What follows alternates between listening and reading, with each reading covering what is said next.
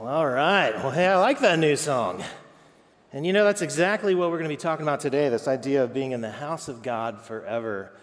Well, welcome to Horizon. It is good to see you here in the chapel.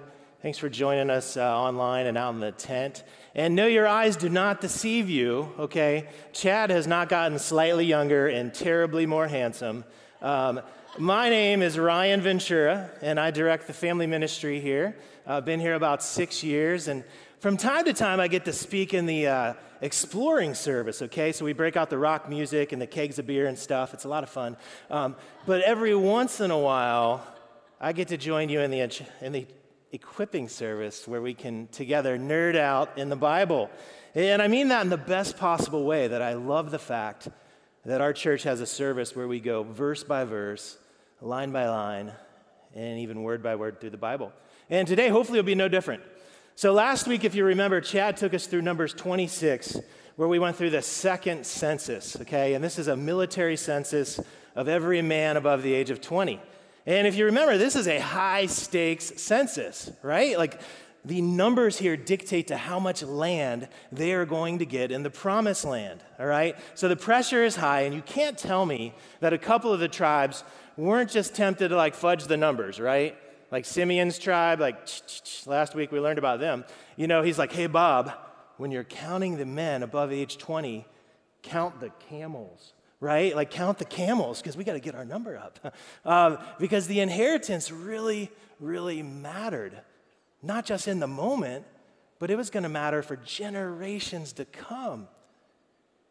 And you know, today we're going to talk about that concept of inheritance as we go to chapter 27. And we're going to look a little bit at the inheritance, how it was divided then in Israel. But more so, we're going to talk about inheritance for us.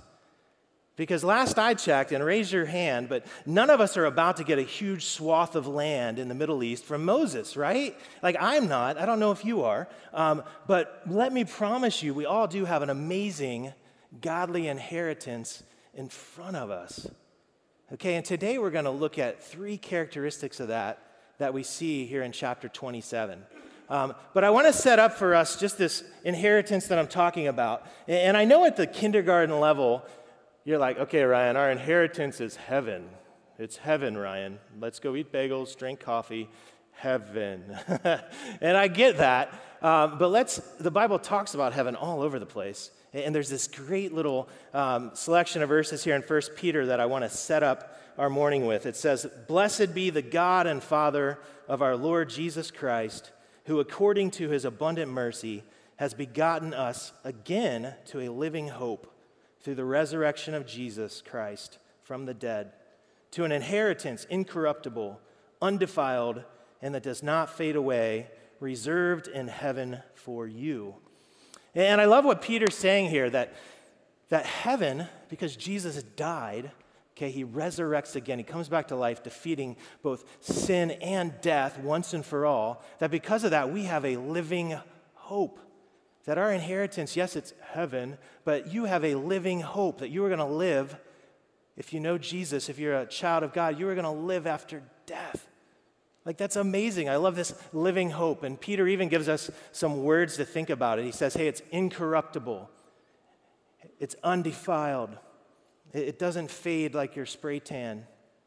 Okay, and it is reserved for you in heaven. Reserved in heaven for you. And those last few words are going to come back to us a lot today that it is a reserved for you inheritance. Um, so let's jump into 27 and see what God has for us here. So we're going to learn about a dad and his daughters, okay? And it says this it says, Then came the daughters of Zelophehad.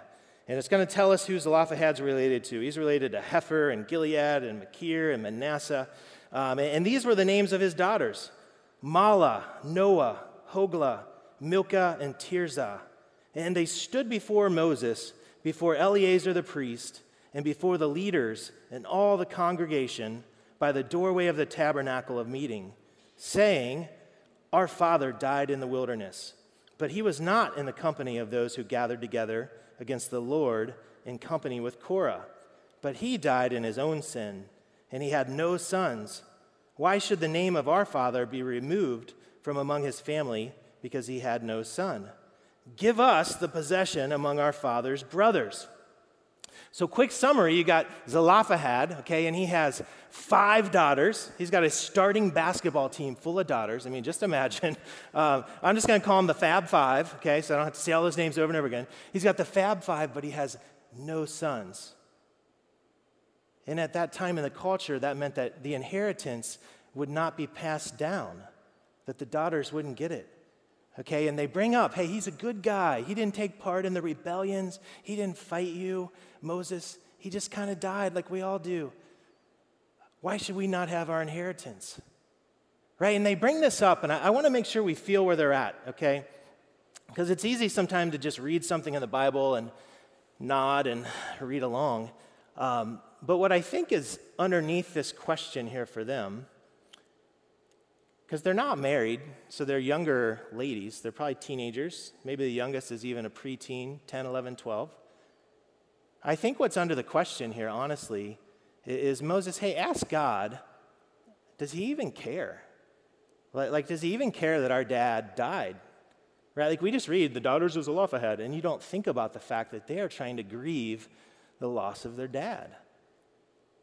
And I know there's enough of us, of us in the room here who have experienced that, where like you have this battle when a loved one passes between your heart and your mind, where your heart wants to grieve.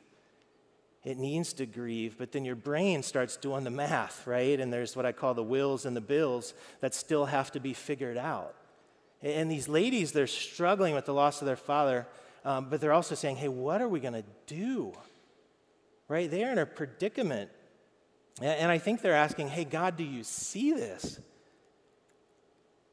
I mean, have you ever been there? We're like, God, do you see the dumpster fire on top of a train wreck that is my life right now? Like, do you see it? Do you even care? And honestly, I think they're feeling kind of like God might not even know them. Like, think of the book of Numbers. It's a whole lot of names and lists, right? And most of them are men. Let's just be honest. It'll say, like, Ephraim, 32,500. Well, what if you're not Ephraim? What if you're one of the 32,500? And then what if you're not one of the 32,500, right? Like these girls aren't even on the census. So I think there's a big part of them saying, like, God, do you care that our dad has died? Do you even see me? And they take this question to Moses to, to take it to God. And we're going to see what God says here. It says, So Moses brought their case before the Lord. And what's really cool here, gang, is that in the Bible, sometimes if you find something and you're uncertain, the best place to look is somewhere else in the Bible, right? And there's precedent for this very question in the Bible. That in the book of Job, which many scholars think is the earliest book of the Bible ever written, um, this very thing happens where Job has both sons and daughters. And we all know the book of Job, right? He loses everything, Satan strips it from him, God reinstates it all. Well, it ends with Job says he gave them, his beautiful daughters, the same inheritance that he gave his sons.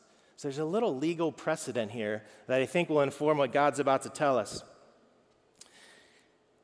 He says to Moses, He says, The daughters of Zelophehad speak what is right. You shall surely give them a possession of inheritance among their father's brothers, and cause the inheritance of their father to pass to them. God saying, Moses, they're right. Okay, the Fab Five have this nailed. This is totally right, Moses. And I love, gang, that it says, surely, that God's not having his arm twisted here, right? Like, have you ever taken something back to the store after the return policy, you know, and the guy's looking at you and he's like, Well, I'm going to do you a favor. You know, I know it's past the policy, but you look like you're having a bad day. I'm going to go ahead and take this back, give you some store credit. Right? Like, God's not doing that at all. He's saying, They are right, and I surely, surely want to give them their inheritance. Right? He knows them by name, He knows who they are. And this is our first characteristic of our godly inheritance today is that it is a personal inheritance. It, was cute. Last week um, in East Station, we have interns here at our church, and um, they're all awesome. But two of our high school interns, Kristen and Kate, they're in East Station. They're teaching on a stage like this, and they're in Revelation. So they're talking about the uh, book of life, okay? And uh, Kristen's, you know, telling the kids that one day, you know, when you get to heaven, like your name can be in the book of life right? Personal salvation. Um, you know, and they're talking, and one of the little kids raises their hand and they say, Is my name in the book of life? You know, and Kristen's like heart melts, but then she's like, I didn't know what to tell them, right? Because I don't know if your name's in the book of life. And, and Kristen said she kind of froze, and then Kate jumped in because you always need a team. And Kate was like, Well, it can be, right? Like your name can be in the book of life. Like if one day you choose to follow Jesus and accept him in your heart. Um, and it makes me think of this personal inheritance that we have. Um, there's also a step often that we need to take, right? Like a courageous claiming of it. Okay, that our inheritance is personal, but sometimes we need to claim it. And, and not in like a prosperity gospel, name it and claim it way, right? Like I've tried that for a boat, it's not working. Um, but in a courageous, just take a step. And if you think about these girls, the Fab Five, like think how courageous they are here. Okay, they're all teenagers, maybe younger, and there's a couple million Israelites, right? Three to four. I don't know. I've seen different things. And they're all going through the desert together. And these gals decide, hey, we're going to go to the church, right? We're going to go to the doors of Horizon, and we're going to demand to talk to the head honcho, right? They go and they demand Moses, and they demand Eleazar, the priest. And then if you remember, they don't say, hey, pretty please, could we have our inheritance? Right? They say, give us our inheritance and they stand up before everyone. And know this this wouldn't have been popular, okay? Like all the other Israelites, you know what they wanted out of this uh, land distribution?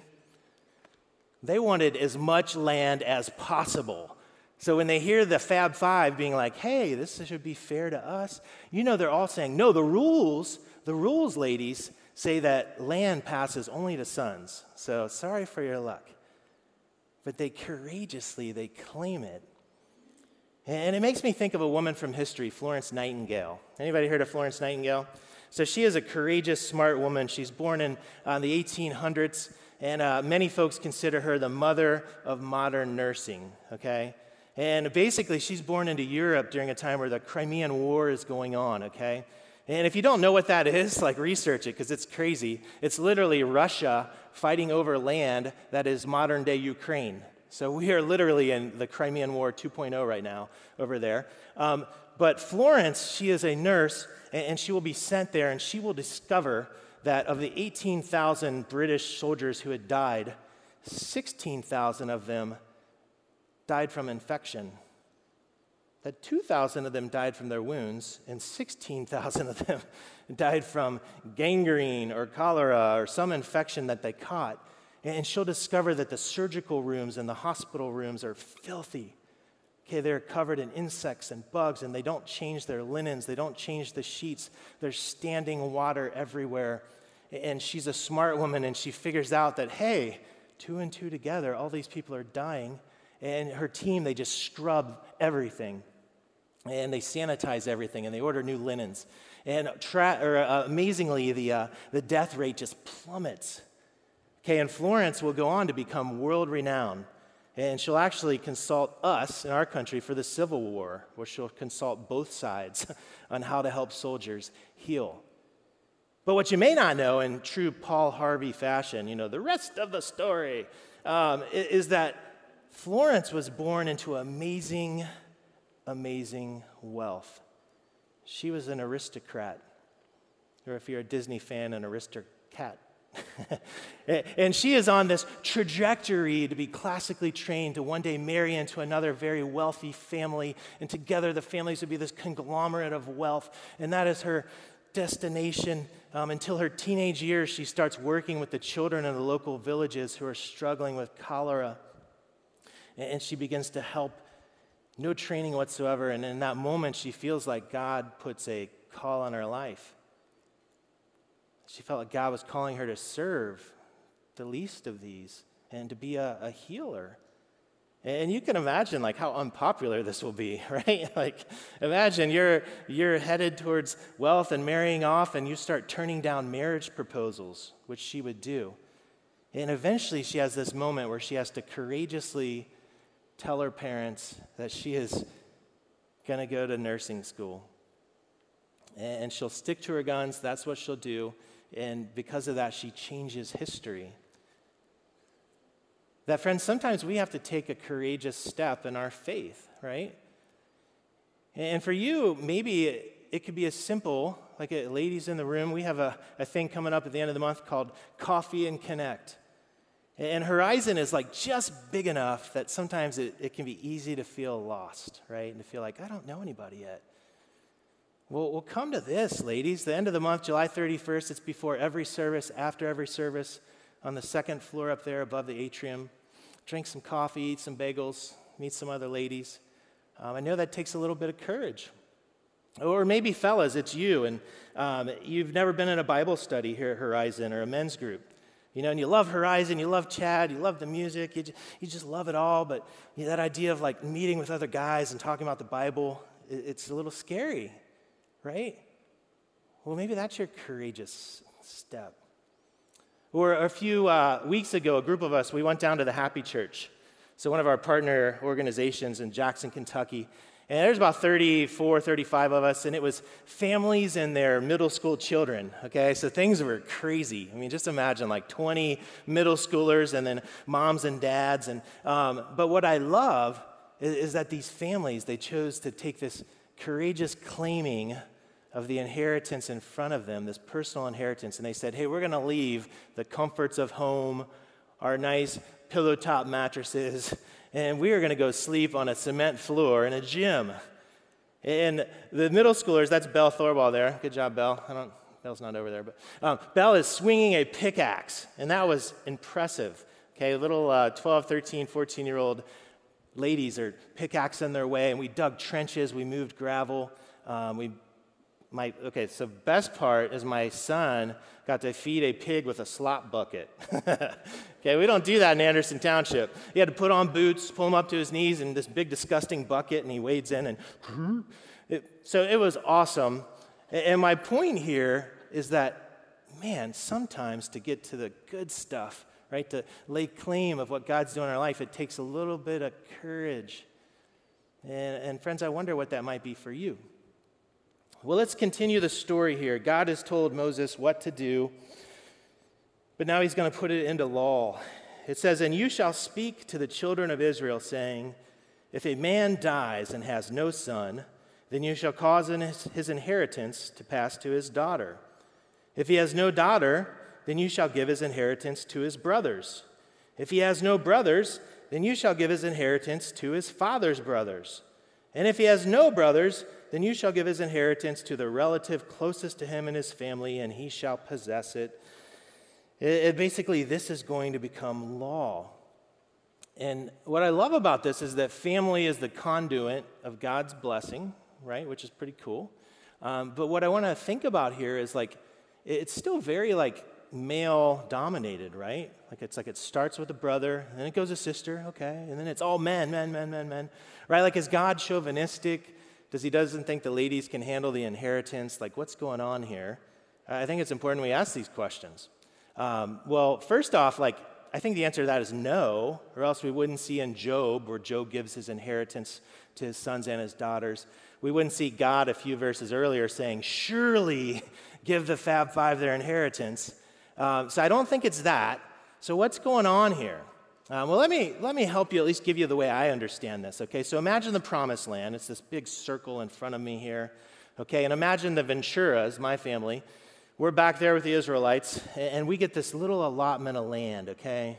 We'll make it right here, okay? Well, the way that law reads, we have four children. We have two daughters and we have two sons. The girls are actually older. Well, the way the law reads there from God is that Jack, our 12 year old, he would get a double portion of our land. So he would get two thirds of our land. Okay, so Jack owns this. And then Finn, our seven year old, our youngest, he would get the other third. Okay, and there's some wisdom here in the oldest getting two thirds and the youngest getting one third in case they fight and blah, blah, blah, that at least the majority of the land still stays with my family. Um, but God's intention was that the land would just be passed from generation to generation within the family. So why not just divide it up equally, right? Like that would be the fairest way, the most equitable. Um, well, imagine if Lily, our oldest, she gets 25%, Sydney gets 25%, Jack gets 25%, Finley gets 25%. Everybody's happy, right? Yay! Okay, what happens though when Lily Okay, Lily meets one of those Hoven boys over here, okay, and they fall in love and they get married. And now the Hoven boy, he's got his land over here, and Lily's little chunk over here is, is technically Ventura land, but now she's a Hoven. And, and it, do they live here and do they rent this out? I mean, what happens? It gets a little muddy, okay? And then imagine Sydney. She meets one of those Thorwall boys, and they're crazy, okay? And she falls in love with one of them and they get married, and all of a sudden the Thorwall lands up here. You know, they, they own that, but now they own a little bit of the Ventura lands that God intended to be passed from Ventura to Ventura, and it just gets muddy and it gets complicated. So, my best understanding of this is that this is just the simplest way to do the very best to ensure that the land passed within a family from generation to generation. So that brings me to the, the second characteristic of God's inheritance in our life, and it's that it's eternal. And, friends, here the chapter is going to turn on a dime. It's going to go from talking about the Fab Five to talking about Moses and the end of his story. The Lord says to Moses, Go up into Mount Abarim and see the land which I have given to the children of Israel. And when you have seen it, you shall also be gathered to your people, as Aaron your brother was gathered. For in the wilderness of Zin, during the strife of the congregation, you rebelled against my command to hallow me at the water before their eyes. So here God is saying to Moses in very eloquent God speak, okay, God's very poetic. He's saying, hey, you're going to be gathered to your people. He's really saying, hey, Moses, you're going to die, okay? You're going to go up on the mountain. In my love, I'm going to let you see the promised land, um, but you're not ever going to get to enter it. Like, just imagine. Like, I've struggled with this. Like, think about it. Okay, you run a marathon, you run 26 miles, you're 0.2 away from the end, right? You're like, get there, and you, you you can see the finish line, and, and some race organizer steps out, and he's like, hey, over here. You're like, you know, you're here, and he's like, hey, hey, pretty good job on the marathon so far. Oh, thanks, I'm about to die. This is great, right? And he's like, you see the finish line? Yeah, yeah, I see it. I just can't wait. I see the water. I see the fruit. I see celebrations. I'm going to Snapchat this. This is going to be amazing. And it, yeah, you're not going to make it there. what? Right? Like, and I know Moses has been told this already, but it's like, how crazy. And, and it's, it's kind of bitter medicine in some ways, right? And it's amazing how Moses responds, right? Like Neil uh, hit this in his uh, during the worship time that Moses' response is crazy. Then Moses spoke to the Lord, saying, Let the Lord, the God of the spirits of all flesh, set a man over the congregation who may go out before them and go in before them, who may lead them out and bring them in, that the congregation of the Lord may not be like the sheep which have no shepherd. So Moses hears that he's going to die, he's never going to make it to the promised land, and he starts succession planning. Like, that's crazy. Imagine you go into work, your boss fires you, and you're like, hey, you know what? Bill, he would be great in my position. right? Like, that's what Moses is doing. Like, how is he so chill? That's what all the cool kids are saying right now, in case you want to add that to your vernacular. How's he so chill? I would be fighting, I would be bargaining, I would be angry. Well, I think comically, I think he's so chill because he's just exhausted, right? Like I've done 12 hours in a van with my four whiny kids, and, and I heard, Are we there yet a million times, right? And by the end of it, you just need another vacation without your kids. Well, Moses has been on a 40 year journey with 4 million whiny children. I mean, imagine how many times he heard, Are we there yet? I think he's just ready to cash in his chips. He's like, You know what, God, heaven sounds pretty good. Let's, Let's do it. I think he's exhausted. Uh, but probably more biblically speaking, friends, I think Moses, right now, that, that he knows that the inheritance in front of him, that the, the real inheritance, the real prize, the real pot of gold, that it's an eternal inheritance. Okay, and he's choosing to focus on it. He's saying, hey, if I can focus on this eternal inheritance, then I can withstand my my disappointment right now that I'm not going to make it to this earthly promised land. And I wonder, I wonder for me, like, am I convinced of that? Like, um, am I convinced that the very best that this world has to offer me, right, whatever that is, that it pales in comparison to even my limited understanding of what God has planned for me in heaven? Like, am I convinced that the life for me, okay, the life of Tom Brady, right? Like, hundreds of millions of dollars, I don't, eight, nine Super Bowls, I don't know how many he's won. Somehow he keeps getting more and more handsome as he ages. Like, that's not happening here. Um, I don't, I just, man, that would be amazing, right? Tom Brady's life. Like, am I convinced that that pales in comparison? It's garbage if it doesn't come with an eternal inheritance. Or ladies, are you convinced that Gisele, Tom's wife, okay? I think of Gisele. She's a supermodel. Apart from Tom, she was already worth millions of dollars. She didn't need old Tom, but she's married to Tom Brady. They have beautiful children. They have multiple homes all over the world. They have nannies. Like, ladies, are you convinced that Gisele's life, that it pales in comparison to the eternal inheritance that God has planned for you? man, are we, are we convinced of that? And I know it gets easier the older we get, right? Like that's what I would say is it's like 20s, 30s, 40s, 50s, it's, it's pretty, pretty tempting here, you know, but you know somebody that's dying, you know what they focus on?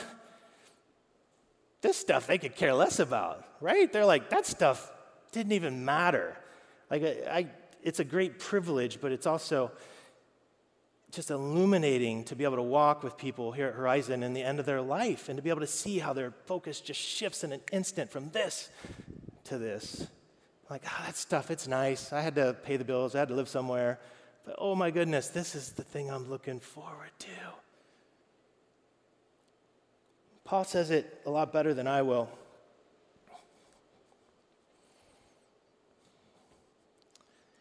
In 1 Corinthians, he says, For if the dead do not rise, then Christ is not risen. And if Christ is not risen, then your faith is futile. You are still in your sins. Then also those who have fallen asleep in Christ have perished.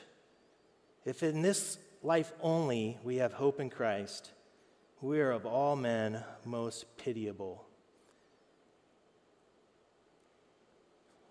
Friends, I love the word in there. We have hope. And I guess the question that this begs me to answer is like, where am I putting my hope? Like, is my hope in this stuff here? Like the earthly promised land, whatever that looks like for you? Maybe it's a bigger house, bigger job, kids that actually listen to you, because my kids don't. Um, or is my hope over here in this inheritance that's undefiled, it's incorruptible, it doesn't fade away, and it's reserved in heaven for me, this living hope. You know, a great story is told about a pastor, okay, and um, he's meeting with a, a saint in his church, one of his elderly saints. We're going to call her Ethel, all right? And he's meeting with Ethel, all right, and they're planning out Ethel's funeral, which sounds morbid, but we actually do that quite a bit. You meet with somebody, you pick the music, you pick the scripture, you pick the stories, you know. And um, he's meeting with Ethel and they're talking. Um, and he's like, You know, Ethel, I think that's it. Like, is there anything else that you can think of that, like, you want to be a part of your funeral? You know, and Ethel, she's like, Well, oh, I totally forgot. Like, this is the most important thing, Pastor. You know, he's like, all right. You know, he's got his pen, he's taking notes. She's like, when, when you put me in the coffin, you know, and they're all going to see me, um, I want you to put a fork, put a fork in my right hand. You know, and he's thinking, Ethel has lost it. Why am I going to put a fork in your right hand, Ethel? Um, but he wants to honor her wishes, but also he's going to be the joker who has to explain this at the funeral. So he's like, Ethel, help me understand. Why do you want a fork in your right hand? And she said, Well, Pastor, you know, all of the amazing potluck dinners that we have at this church, right? Like we've had some amazing ones over the last 30 years where there's been fried chicken and meatloaf and mashed potatoes. You know, that when those dinners end and they start pulling off the plates from the entree, me and my friends, we all look at each other and we say, Hold on to your fork. Hold on to your fork because the best is yet to come. And then all the amazing desserts start coming out the homemade pies and the made from scratch cakes and those amazing cookies. And she said, Pastor, the thing that I want everyone to hear at my funeral is that I am going to the other side thinking the best is yet to come. And I love that mindset, but I don't know if I have it quite yet. Well, our, our, third characteristic, again, we've had it's a personal inheritance. We can claim it, it's an eternal inheritance. We can focus on it. Our third one is that it's a foretold inheritance. And the Lord said to Moses, He said, Take Joshua, the son of Nun, with you, a man in whom is the Spirit, and lay your hand on him. Set him before Eleazar the priest and before all the congregation and inaugurate him in their sight. And you shall give some of your authority to him, that all the congregation of the children of Israel may be obedient. He shall stand before Eleazar the priest, who shall inquire before the Lord for him by the judgment of the Urim. So let's stop there for a second. We'll jump back in, okay? Because we do go verse by verse, line by line, and word by word. What in the world is a Urim? Did you see that word? Like, I had never read that before. I'm like reading this, you know, a while back, and I'm like, of course, I called Chad immediately, and I'm like, Chad, what is a Urim? Like, help me out here. Uh, well, a Urim, and again, it's there, so I think we need to explain it. Uh, a Urim is mentioned twice in the Old Testament, and most biblical scholars think it was part of the priest's vestment. Okay, and it was it was sort of like the jewels on there, and they don't know exactly what would happen, but somehow they would either glow, they would move. Somehow, this was this way that God would affirm to the people what Moses or Eleazar or the high priest was saying. So think like casting lots, uh, putting out a fleece, um, that God knew that the people's faith was weak. And, and that they would need just a little more of a nudge that, like, no, Moses is telling the truth. Look at the Urim, okay? So that's what the Urim is. It's in there twice. We never see it in the New Testament. Um, we think it's more descriptive than prescriptive. Like, we're not going to break out the Urims here to see if Chad's telling the truth or not um, in the future. But that's what that is, in case you're wondering. And, and he goes on with the inauguration. It says, At his word they shall go out, and at his word they shall come in, he and all the children of Israel with him, all the congregation. So Moses did as the Lord commanded him. He took Joshua and set him before Eleazar the priest and before all the congregation. And he laid his hands on him and inaugurated him, just as the Lord God commanded by the hand of Moses.